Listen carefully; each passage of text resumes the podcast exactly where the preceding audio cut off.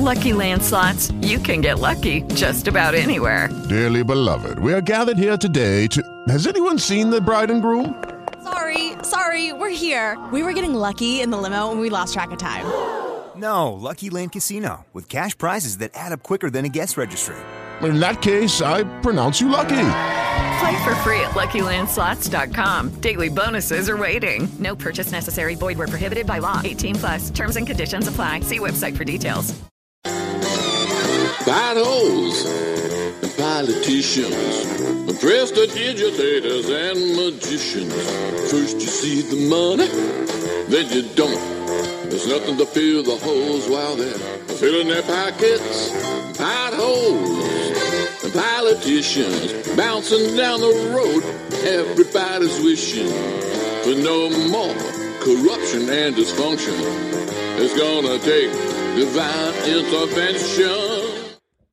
And God bless y'all out there. You are now listening to The Founders Show, the voice of the Founding Fathers, coming to you deep within the bowels of those mystic and cryptic alligator swamps of the Big Easy, that old crescent city, New Orleans, Louisiana, and high up on top of that old Freedom Cypress tree.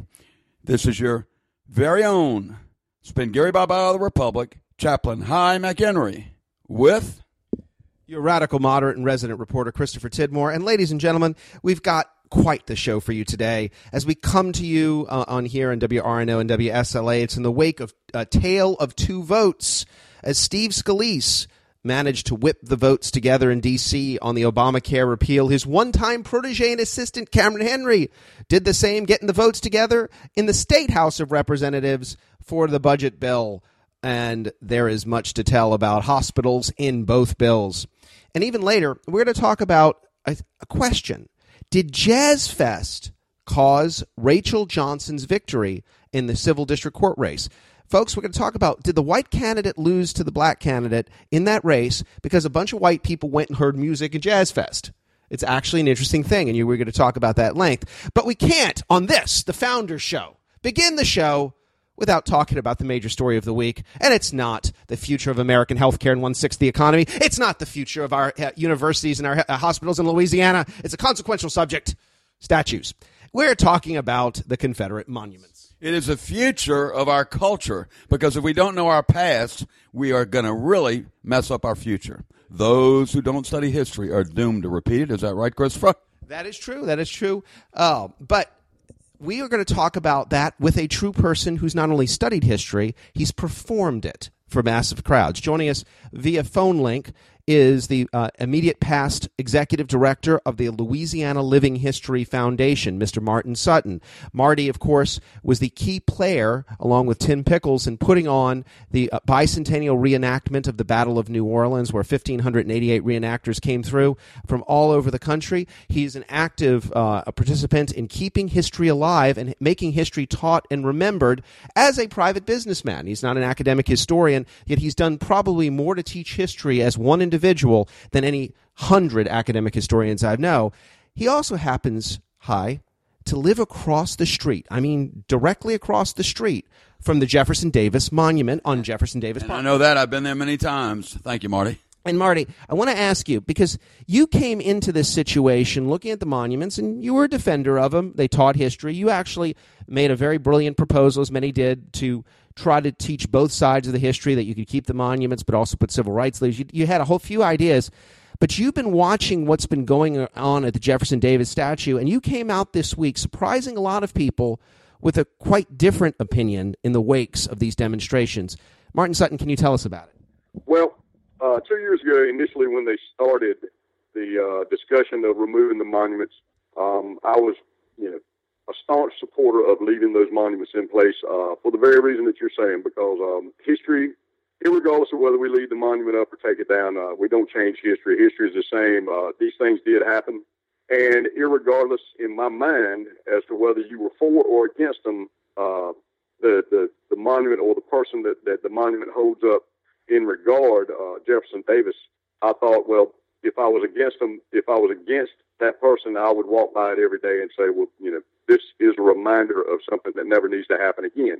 Um, and, of course, for the proponents of the monuments, I think, you know, everyone wanted you know, to, to, to keep them in place so that the history of that person, uh, whether it's good or bad, would be remembered for all of us. Uh, and, and there's varying opinions. But uh, this week, and I was for leaving them in place, but this week, after seeing the uh, the chaos unfold uh, at the corner of Canal and Jeff Davis, uh, I say take them down. And there's several reasons I would say that. Uh, one in particular is uh, the groups that are on site right now, for and against. I don't see very many people in those groups, and certainly not the most outspoken people that are in those groups that represent the ideal that I have in terms of why they should stay up. Um, secondly, I think at this point, because of the, the controversy that's been stirred uh, by you know our local politician, uh, I think that if we leave them up, if the people that care about those monuments really want them to be maintained, if we leave them up, they're going to be destroyed. Sooner or later, somebody's going to come by and throw a rope around it and pull it down. Uh, there's no, I don't see them being able to survive in the climate that's been um, that I've seen that at the end of at the end of the street here. It's it's it's been a very ugly scene. Um, the, the, the side uh, Sunday night we went down when the rumors were they were taking uh, the monuments down. I think Liberty came down first, um, and during the process I was at Jeff Davis. Liberty was coming down at the same time. There were a lot of uh, people from the local community, some for, some against. It was peaceful on both sides. Uh, there was no controversy between the two groups other than they had different opinions. As the week moved on, uh, the taunts came from the side of people that wanted, wanted them taken down. They were taunting the people that were out, you know, trying to protect the monument. And as the, the people that were trying to protect the monument sent out, you know, requests for more assistance from other people, the crowd changed. Um, we saw people coming in from all over other states, which is fine because that, that you know, that monument stood for, you know, it, it doesn't belong to New Orleans. It doesn't belong to Louisiana. It, you know, it belongs to the people. Um, and I'm going to, I'm going to use this word and I'm, I'm real apprehensive about using it, but, uh, you know, that they were protecting their heritage. Um, but in, in, in light of everything that's happened at this point, I, I don't see how they can stay up. I, I, I'm not saying that we need to abolish that history, but what I have seen doesn't give me a feeling that the history is being preserved by that monument being uh, by that monument being at the end of the street. It's not been taught properly on either side, and we have allowed, because our schools don't teach you know history in its entirety. Uh, we have allowed groups that have negative you know negative aspects to adopt symbols in our country and make them their own. That you know, create controversy between groups that are uh, that are against those symbols. Well, Marty, let me weigh in on this. Let me let me weigh in on this. Uh, first of all, I have several issues with what you're saying. If you're saying that if anybody threatens to destroy something or remove something, and of course have to break the law to do it, then we just have to let them do it, or we have to remove the thing so they won't do it. If that's the case, then you're giving in to the bully. You're letting the bully control the situation, and whenever you do that, you lose. And by the way, there goes history. Once these monuments go, there'll be more to go. And they'll be on a roll then. They'll know they have a precedent, and they can go through America, they can go through our history and rip it to shreds any way they want to. They're already doing it in the history books. The Ivy League colleges have basically destroyed real American history. We have a postmodern view of history now, which means a make-believe view. That's literally what postmodernism is. And uh, so I can't agree with you on that. As far as the crowds go, I was there too, and what I saw was the only violent ones were to take the monuments down. They were violent. They were throwing rocks and bricks at our group. Uh, they were very aggressive, very threatening, uh, and I know that the leadership on our side, the Save the Monuments group, whenever we see anybody getting out of hand on our side, getting too loud, uh, you know, get, getting engaging in too hot of an argument, let's say with the other side, we go in, we go in and pull them out. I haven't seen one of their radicals in any way stopped by their side. So uh, this is uh, really wrong about what's going on here.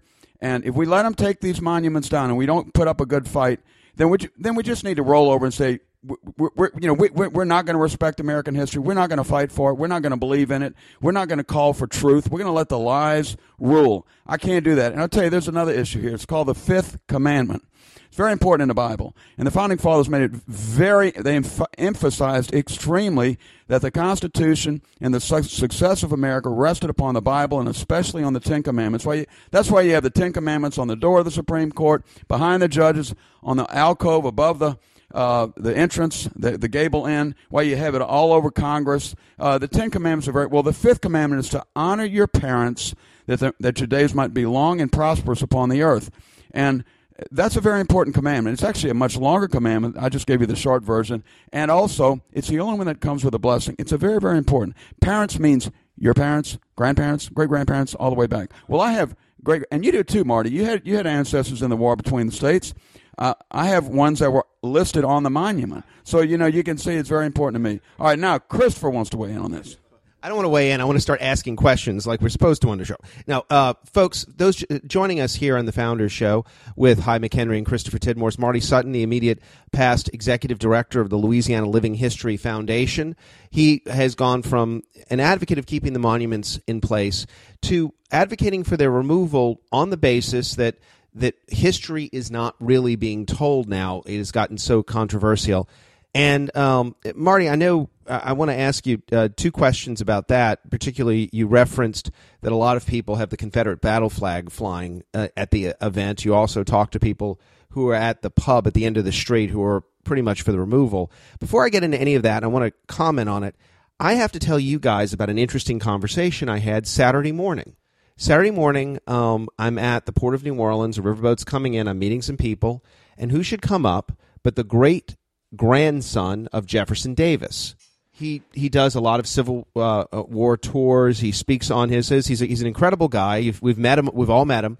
And we started chatting. He was very active in keeping the, the, the, his ancestor's statue. But I'm chatting with him about it, and he's, he, he's sorry to see it go. But I told him about, Marty, what we what had happened on this program two weeks ago. We had Lieutenant Governor Billy Nungesser. He said he wants to request the, uh, the statues to either be put on state land or to be put into the Louisiana State Museum under his control, probably in Baton Rouge.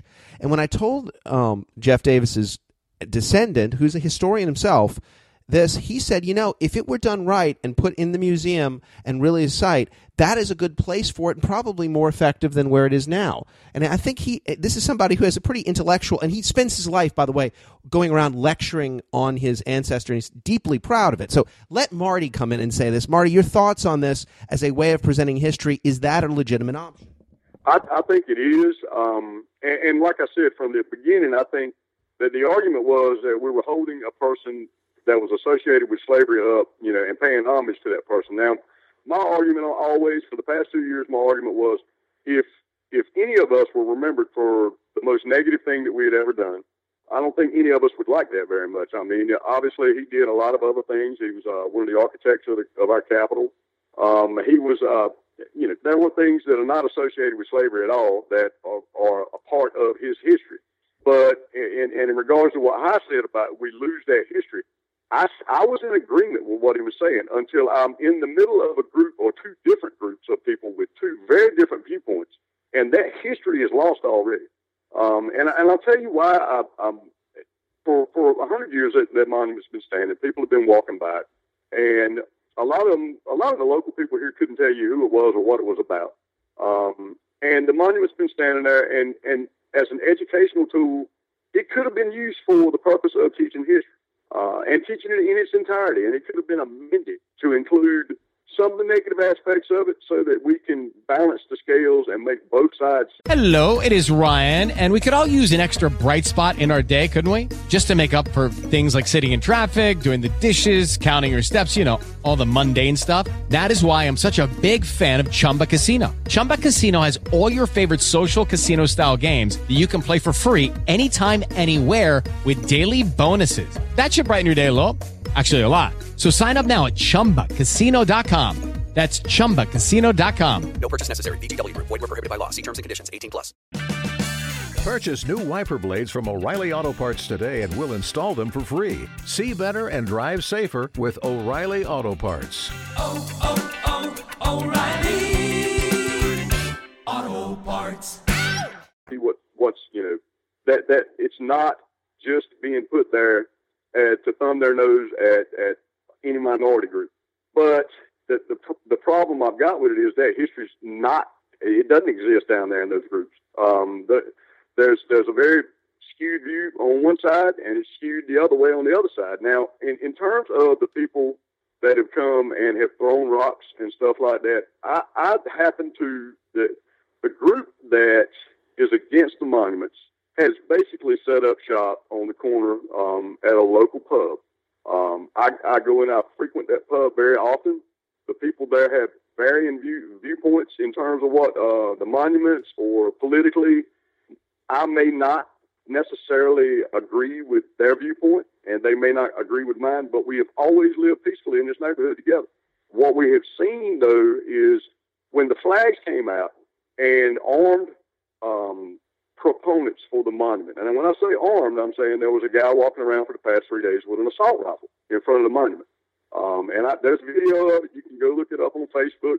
Um, type in um, New Orleans monuments, and you'll find lots and lots of video of it. There's lots of guys down there with sidearms. Now, the argument would be, and I'm I'm a gun owner, and I'm a proponent of gun ownership, but the argument would be um, that they were defending themselves because things had been thrown at them. But by bringing out the flags, and I'm not saying there's anything illegal or wrong about the flags, and I know there's an argument that the flag doesn't stand for what, you know, these uh, negative supremacist groups have uh, have used it for over the years, and and I would agree with that. But perception's reality. And when they brought out the flags on Wednesday, um, it it was a provocative move on the part of the proponents for that monument towards the people who were against it. And then when the sidearms came out, um, and although it could be argued, you know, they, you know, we were we were afraid because the people were trying to attack us, they were throwing stuff at us. They perpetrated everything that they were being accused of being, or that that monument was accused of standing for, in, in that one fell swoop with those flags and those guns. And then on the other side of the street, the people that were talking peace and love and understanding, and that we should, you know, we should be more sensitive to the people that it offends, had become exactly what they had accused the other side of, of, of being by by yelling, you know, slurs, uh, you know, starting arguments, throwing stuff at them, you know, trying to do things to antagonize them. Both groups turned into the exact opposite of what they were there to argue against. Marty, Marty, yeah, Marty. Like I said, nobody at the end of the street, even though I was for the monument staying up, and I'm still for preserving our history, nobody seemed to know what their history was. And it's just, it, it's sad that we may have to remove. And, and I'll, I'll say this, too. Um, and there's a greater issue here. Now, you may, Chris, you probably will touch on it later in the show, I'm sure. Um, when Liberty came down the first night, um, there were three more monuments remaining. There's Beauregard, Jeff Davis, and Lee. Why didn't those monuments come down at the same time? Um, it gave people time on both sides of this issue to rally troops and instigate emotions, to, to bring the, the emotions into this, so that the camera crews could gather and get some nice video of all these people fighting. And now the supporters look like the racists, and the, the, the, the people who were taken down, that, you know, they, they look like, you know, they, they don't care about our history. And I don't think that's necessarily true on either side. I don't think that's Marty? Yeah, Marty? Marty, Marty let, let that's Marty the way they're being perpetrated. Marty, wait. Okay, right, I, I, we follow you here. A little, a little real history here, like Jefferson Davis. Are they going to put down an interpretive history ab- about that great American patriot, that he was a great war hero in the battle, in the, in the Mexican War? He's a, an official veteran. All Confederates are, by an act of Congress, uh, official, legal American U S veterans. Uh, are, are they going to put down that he w- he worked very hard in Congress to save the Union?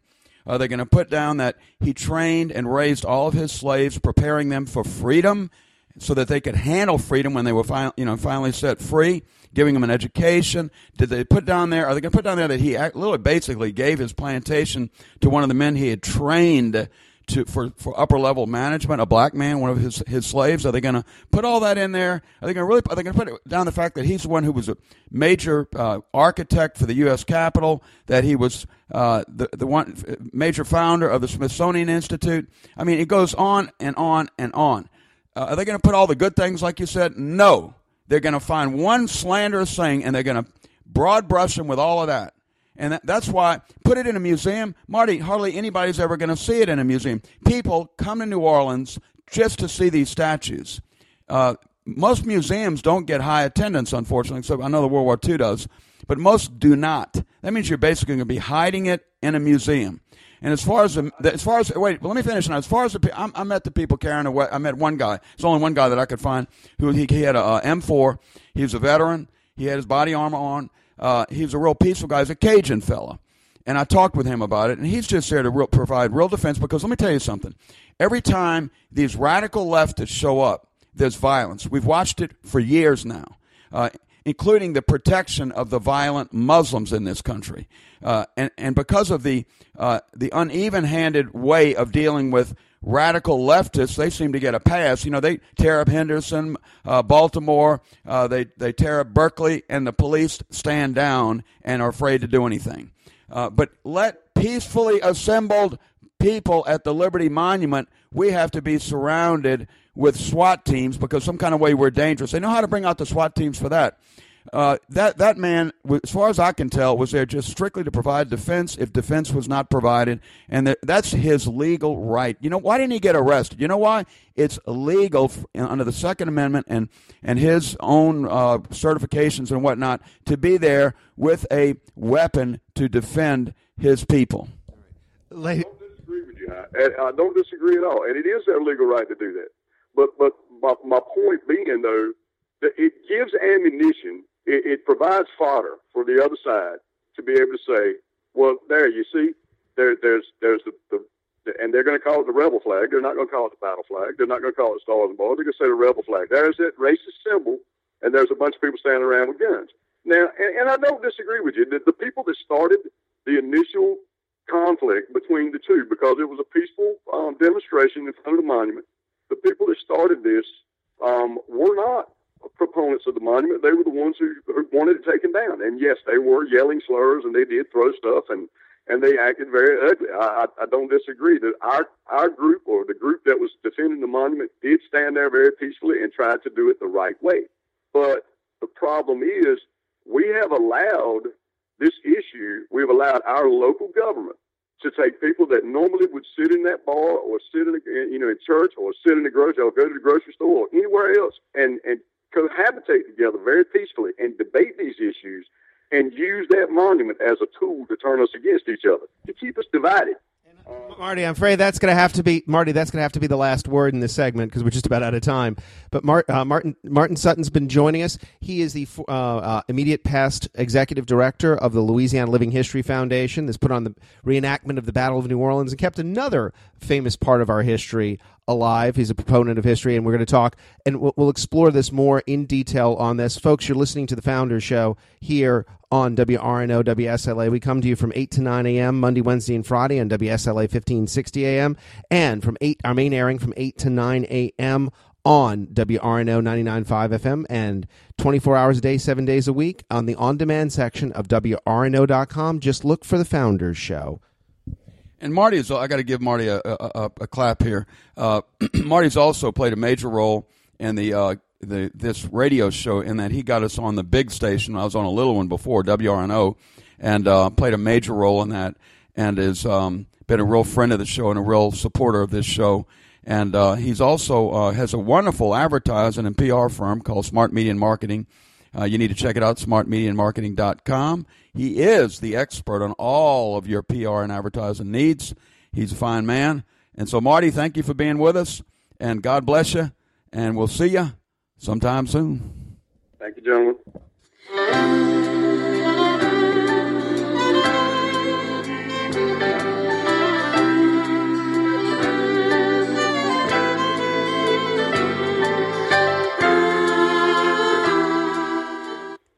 Hi, I'm David Bodner, the Executive Director of the New Orleans Mission. Desperate Reality Facing the Truth is America's only live radio rescue program. Our outreach teams journey deep into the heart of the city, helping hurting people. The New Orleans Mission and the Giving Hope Retreat are all about giving glory to God through rescue, recovery, and re-engagement. You can help the hurting people you hear on this show by donating at desperate reality dot com. And folks, this is Chaplain Hy McHenry. I was very involved with the birth of this show, this radio show, Desperate Reality. It is the only reality rescue talk show in America, and it's heard in over forty-five states in the Union. Uh, go to desperate reality dot com and look for your favorite radio station wherever you live in America, and check us out. It's a very exciting show. It goes from ten till midnight, ten p.m. till midnight every Saturday night. It's there's just a very powerful show. You'll learn a lot. You'll get a lot out of it. You may even have some of your own desperate reality you want to call in about. Go ahead. We'd love to have you on the show.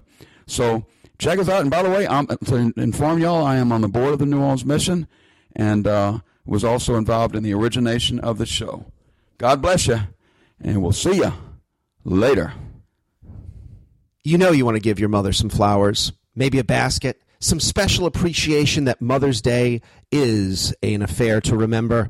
You certainly don't want to get the grief. Well, folks, there's one place to go for the best floral arrangements, the best baskets, the best New Orleans spirit with the greatest flower arrangements, and that's Villere's Florist. Villere's Florist dot com, one eight hundred V I L L E R E, an official sponsor of The Founders Show. Tell them we sent you, and be sure to go to Villere's Florist for all your Mother's Day needs. one eight hundred V I L L E R E, delivery across the metro area and the North Shore.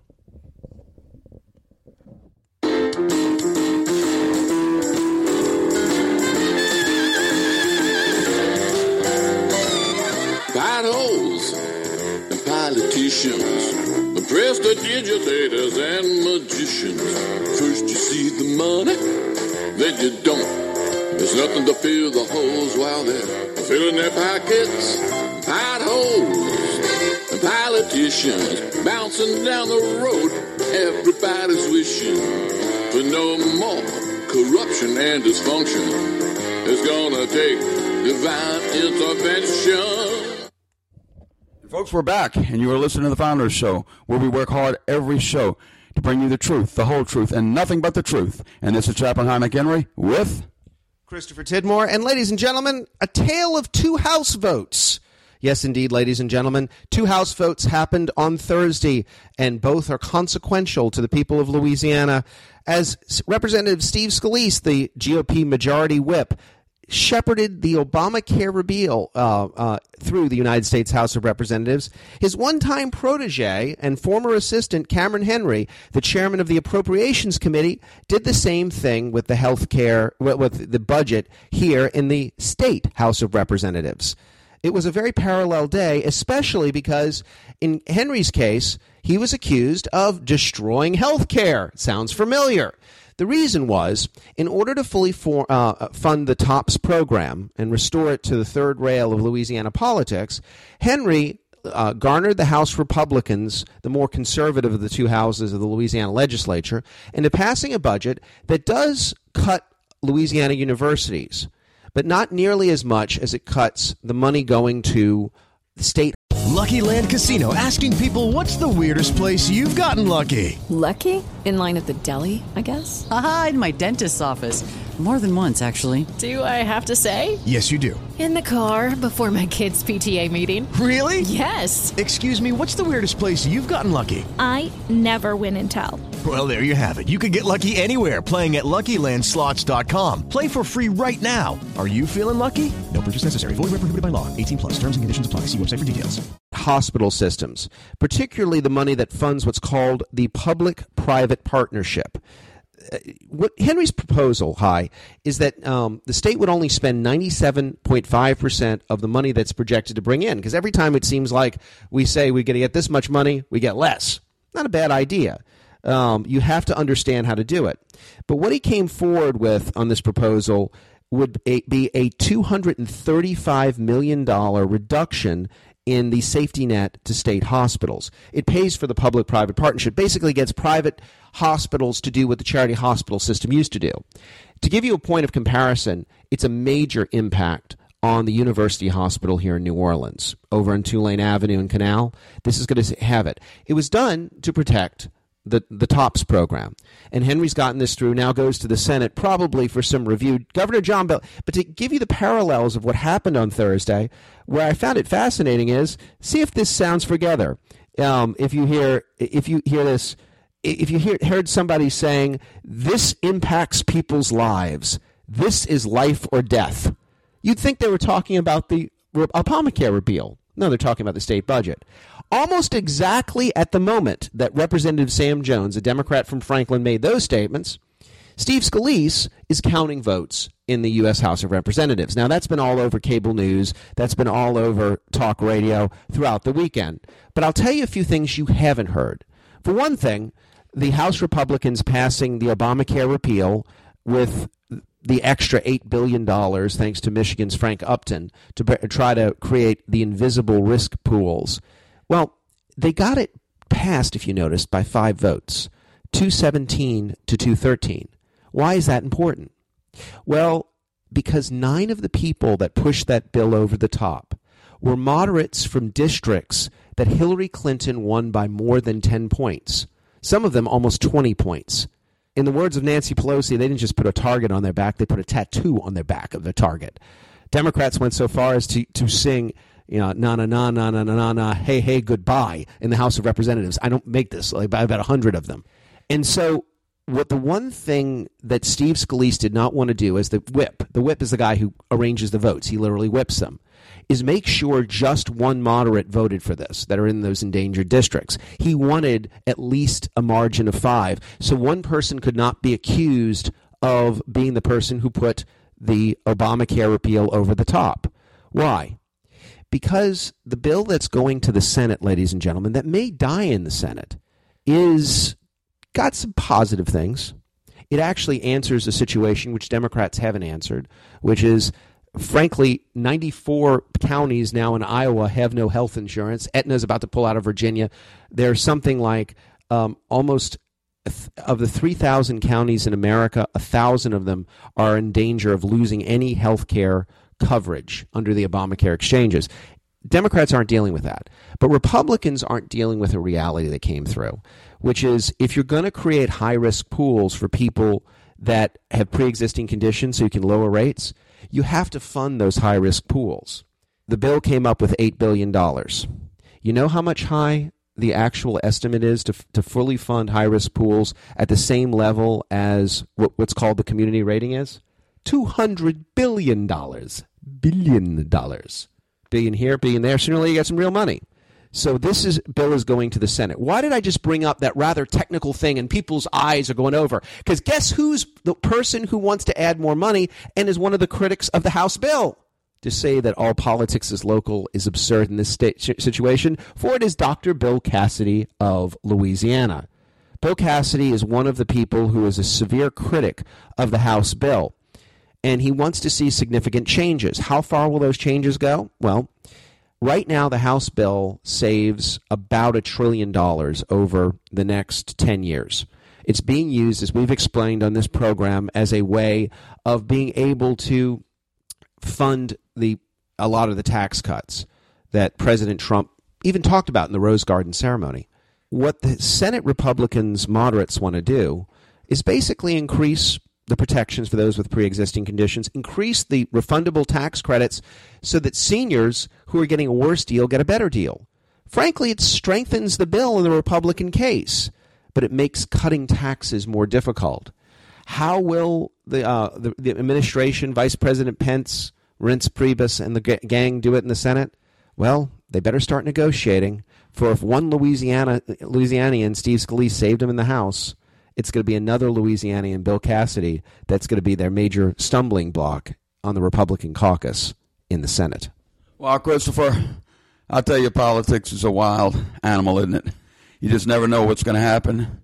Uh, the the uh, the synchronicity, the synergy, the explosive craziness of it all is almost more than the mind can handle. I'm glad we have a man like you, Christopher, who makes this his life's calling. Thank you, Christopher. Well, thank you for the praise, not deserved. But I will say this. Um, I, I got to say, I've never seen this before. I watched it. I, I'm, I'm correspondingly watching the state House vote. House Bill one, by the way, went to the Senate almost exactly the same time as the Obamacare repeal, the American Health Care Act, went to the U S Senate um, in the state. But I'm watching on two screens, and then, of course, there is a Rose Garden ceremony for the passing of Trump Care, if you want to call it that, the American Health Care Bill, out of the House. Now you're saying, okay, well, so what? Hi, it's the first time in American history anybody has ever had a Rose Garden or a White House ceremony for passing the bill, a bill out of one of the two houses of Congress. It's never been done before. I'm actually not critical. Donald Trump needed a victory. It made smart politics. It didn't hurt anything. He got he got airtime. I, from a political standpoint, I kind of admire it. But I got to say, guys, he acted like he had just passed it out of the Congress, or as it's going to the Senate, and the chances of it passing the Senate are maybe thirty or forty percent. I wonder if this is going to go back and blow up on everybody. And when will the Senate vote on it, Christopher? Well, everybody, the recess for Congress just went in, so they're going to be gone for a couple of weeks. And then it's going to go back and review. And what you're going to see is Cassidy uh, wanting more money for pre-existing conditions, Shelley Moore Capito, who's a Republican from West Virginia, along with Rob uh, Portman from Ohio, wanting to restore uh, some of the Medicaid funding that comes through. And that's going to be the fight. It's uh, the it's not going to be about the major issue that the Freedom Caucus was worried about, the, the guaranteed parts. They're going to want more money in the bill. If they add it and it's sent back to the House of Representatives amended, well, the Freedom Caucus gets mad because it spends more. I don't know. Well, and really, the way I understand it is, of course, the Senate will not accept it like it is now. They're going to amend it. They're going to offer changes. And so there's going to be a committee that will meet between the House and the Senate, and they'll try to work it out. And perhaps what we don't know, but what people on the inside in D C do know, that there's already been agreements made, and they're probably going to go ahead and work something out, and then it will pass. So that's what I'm hoping, and maybe that's why Trump is celebrating right now. Yeah, I, I hate to tell you, no, um, because there are a lot of members who've already come out. There, two members have already said they're not voting for it, so they're at fifty members with the tie-breaking vote. So how do you handle that? I will say this. There is one advantage they have in the Senate that they don't uh, in the U S Senate that they don't have in the state Senate.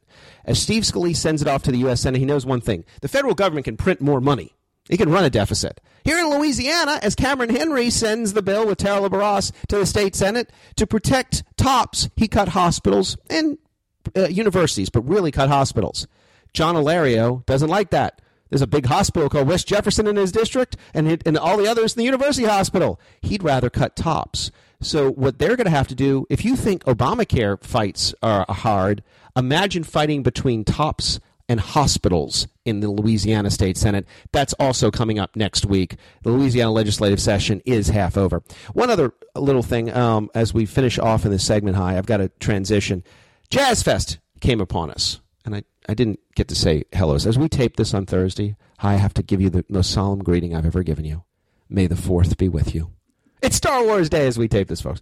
And it seems like Star Wars by what I'm going to give is this answer. If anybody saw, there was a very competitive judge race in New Orleans between Rachel Johnson, the daughter of Bernette Johnson, the Chief Justice, an African-American attorney, very capable, but she's running against one of the, she had run against one of the best litigators that was out there. Her name is Susie Montero. Susie Montero led in the primary, forty-five percent of the vote. Actually, on the election day, got forty-nine point six percent in the primary. A lot of people thought she was going to win. Instead, in the runoff, she loses to Rachel Johnson, fifty-four forty-six.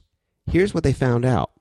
The white vote that came out to the polls on the runoff was roughly the same as it was in the primary, but the black vote surged. Now, what caused it? Susie Montero is not some radical white right-winger. She's a, a Democratic woman.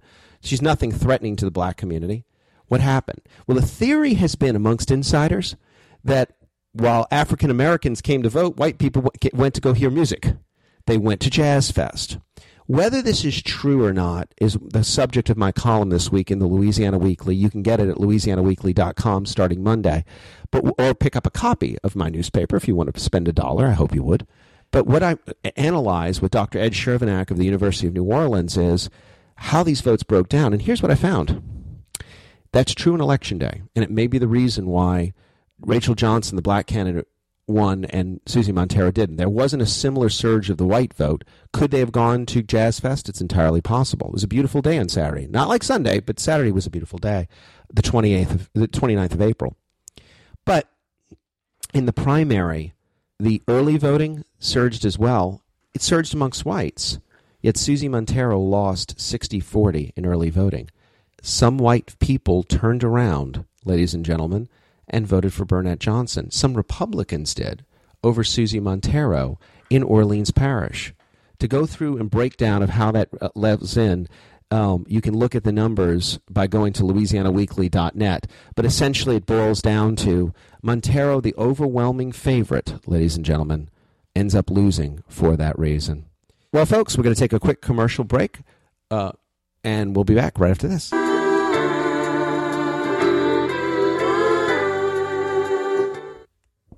Well, hello there, folks. This is Chaplain Hy McHenry.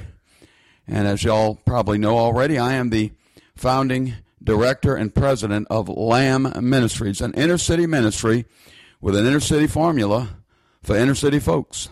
And we would love for you to check us out. You can go to our website, lamb nola dot com. That's L A M B N O L A dot com. And find out what we're doing. Find out what we're all about. We're here helping people in the city of New Orleans. The urban poor, inner-city kids, and even we have an even adult professional business and retirement division in our ministry. Right now, we are on a capital drive to raise funds for two vans. We've already got one done. So we got one finished, one left to go. That's the big one, the twelve-seater. We got the minivan, and we want to thank you all so much for your help there. We are a vehicle, vehicle-intensive ministry, and we require a tremendous amount of uh, use of our vans. They're very, very old and worn out, and the mechanics have said, don't even try to fix them. Get it, get new ones. So that's what we're doing right now, folks. Go to our website, lamb nola dot com, L A M B N O L A dot com. We need prayer, we need volunteers, and we need financial support. So if you have any interest in any of that, we sure do appreciate it. Thank you so very much, and God bless you all out there. Today's edition of The Founders Show is brought to you by Villere's Florist, Villere's Florist dot com, Smart Media and Marketing dot com, and the French America Line. Catch them on the web for the new Riverboat Louisiana going from New Orleans to Saint Paul, Minnesota at French America Line dot com. And special, just one departure. Partnering with French America Line and the travel agency Uncommon Journeys, ladies and gentlemen, the listeners of The Founders Show are being offered a special opportunity. Only to our listeners, folks, so you must call for this. Imagine being able to get on a train from New Orleans, go to Chicago, and get on a pocket cruise ship in downtown Chicago that goes through Lake Michigan up to Mackinac Island, the Victorians, down through Uh, Lake Huron, stops at Cleveland and other locations, and then goes down the historic Erie Canal, past West Point, where so many of our leaders went, to New York Harbor, and then up to Newport, Rhode Island, an eighty-eight, vote, uh, uh, eighty-eight personnel vessel. And ladies and gentlemen, there are six cabins left, just six cabins for people that are listening to the show at a special price.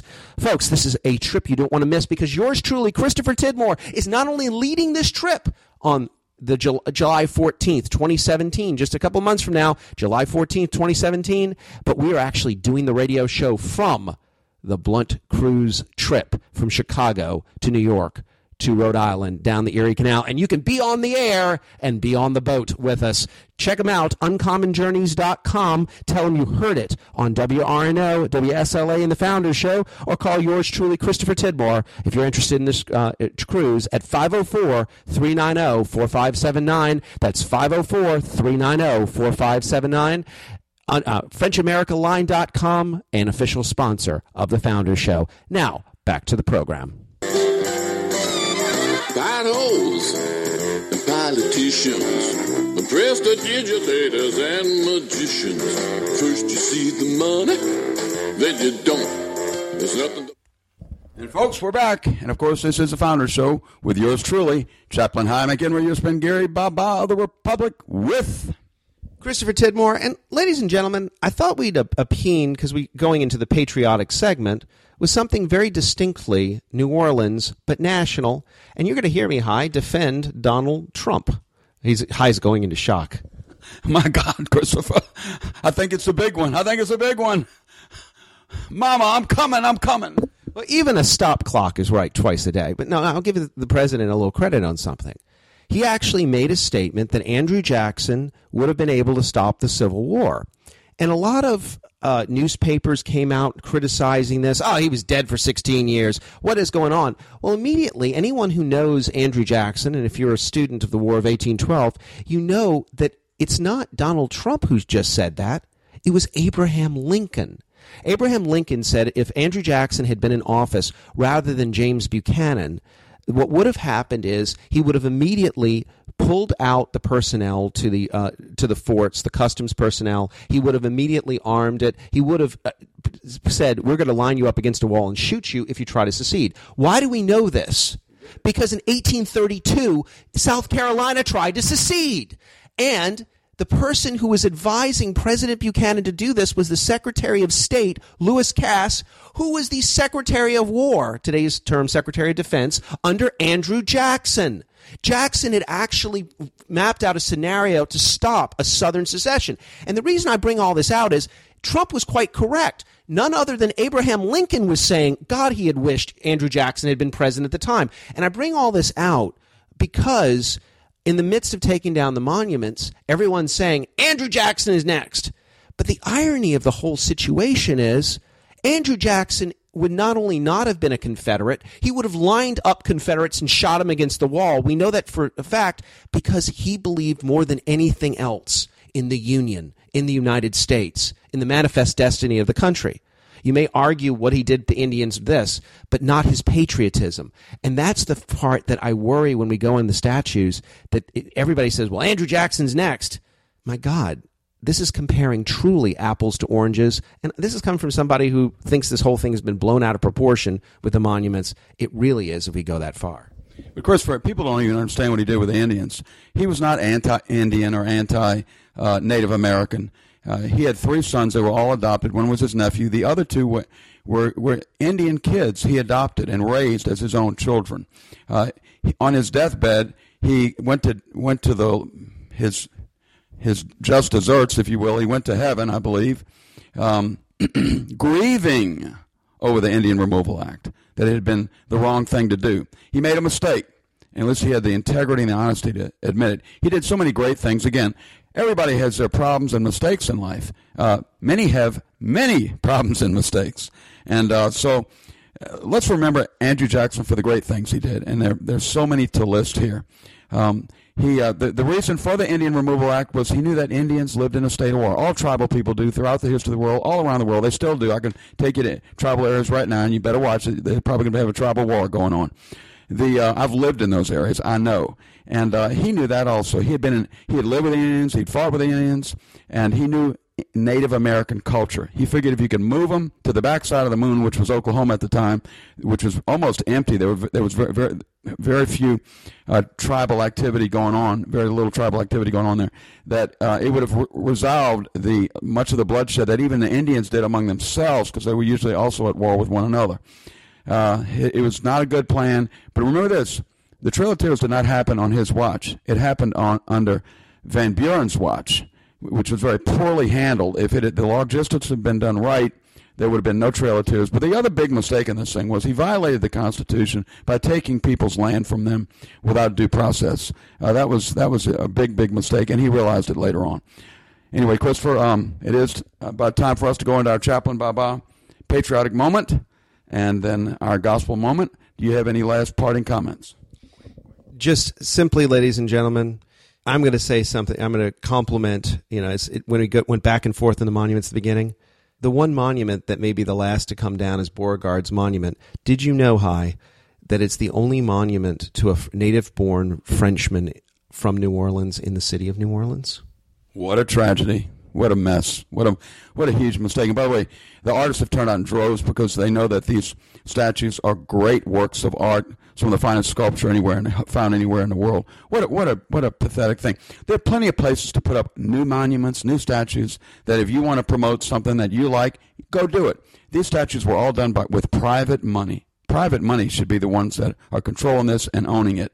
Uh, we're being our, our own constitutional rights are being violated just on that.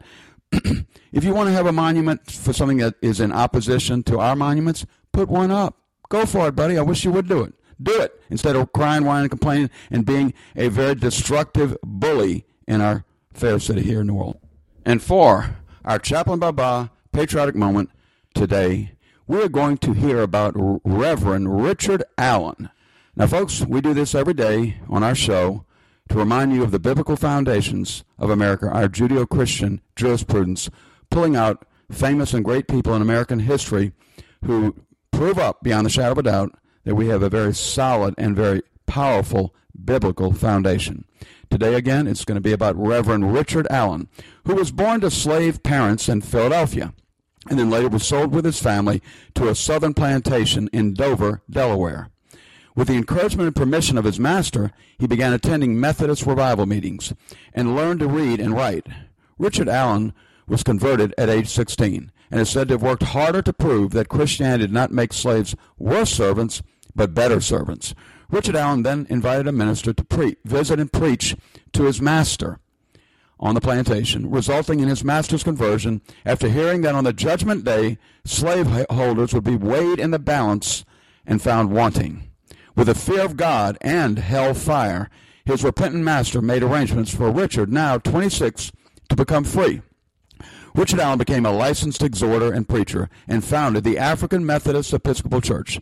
Their first church building was dedicated in seventeen ninety-four by America's first Methodist bishop, the circuit-riding preacher Francis Asbury. By the time of Richard Allen's death, March twenty-sixth, eighteen thirty-one, the African Methodist Episcopal Church had grown to over ten thousand members. Richard Allen stated in his writings, "This land, which we have watered with our tears and our blood, is now our mother country, and we are well satisfied to stay where wisdom abounds and the gospel is free." Folks, I know that Richard Allen certainly wanted to keep God in government, just like Martin Luther King, who made it very clear and very boldly Uh, proclaimed that the church is the conscience of the government, along with his many other biblical quotes and, and statements, pointing out that if we followed our biblical foundations, America would be great again. Well, folks, I don't know about you, but I know about me. Uh, I know that when I die, I don't have to fear hellfire. I'm going to heaven, because I've found the Lord Jesus Christ. And I'm going to tell you all about that as we now go into our Chaplain Baba gospel moment. But one last thing about Richard Allen. He he was the one who founded the A M E Church, that's the African Methodist Episcopal Church, and that was the very church where this terrible event happened a few years ago in South Carolina, and the uh, that sicko came in and, and martyred uh, those wonderful, wonderful, sweet Christians, uh, and which is, and you know, the, our mayor used that tragedy to push his political agenda here in New Orleans, which is such a, a, a such a statement of a despicable thing to do. But anyway, back to this precious little church. Do you know that those members forgave that wicked man? I mean, that's real Christianity, folks. Think about that. Well, back to being a real Christian. I want to just take a few more minutes now to remind you of how you can know that you know that you know when you die, you're going to heaven. You're saved from hell. You know, the Bible says that God loves you with an everlasting love. How do we know he did that? Well, we know it because he became a man, so he could be very up close and personal with all of us. That man's name is the Lord Jesus Christ. He came to this earth to take care of your sin problem and your death problem. He took care of your sin problem when he died on the cross for all of your sins, where the Bible says his blood washed away all your sins. And then he rose from the dead to take care of your death problem, so he could win for you his precious free gift of resurrection, everlasting life. And, of course, I'm talking about Jesus, who was perfect God and perfect man, all the way God and all the way man. He is God the Son, the lover of your soul. You know, the Bible says that God loves you with an everlasting love. Why don't you get in on that love today, folks? All you got to do is believe, the Bible says. The Bible says, believe on the Lord Jesus Christ, and thou shalt be saved. The scripture says in John three sixteen, for God so loved the world, that's you and that's everybody. For God so loved the world that he gave his only begotten Son, of course that's the Lord Jesus Christ, that whosoever believeth in him, believe what? That he died for all your sins and rose from the dead. That whosoever believeth in him shall not perish, but have everlasting life. Folks, the script Jesus kept saying, repent and believe. Repentance is plainly and simply believing you cannot save yourself. When you come to that point in your life where you know you're a lost and damned sinner and that there's nothing you can do to earn heaven or, or, or please God in your own righteousness, as the Scripture says, all of your righteousness are as filthy rags. When you come to that reality, you just repented. And when you do, and you're no longer trusting yourself to save you from hell and guarantee you heaven, you're finally free to believe that only Jesus can, that he did, and that he will save you from hell and guarantee you heaven. You're free to put faith alone in Christ alone. If you've never done that, do it now. The Scripture says today is the day of salvation. You may not get tomorrow, folks, and like the old country preacher said, don't wait till it's too late. We want to thank you so much for being with us on this show as we now close with Amon Saint Martin singing a Creole goodbye. They call it a Creole goodbye. They think we're just wasting our time. But a minute on three, c'est bon, c'est la vie. There's time for a Creole goodbye.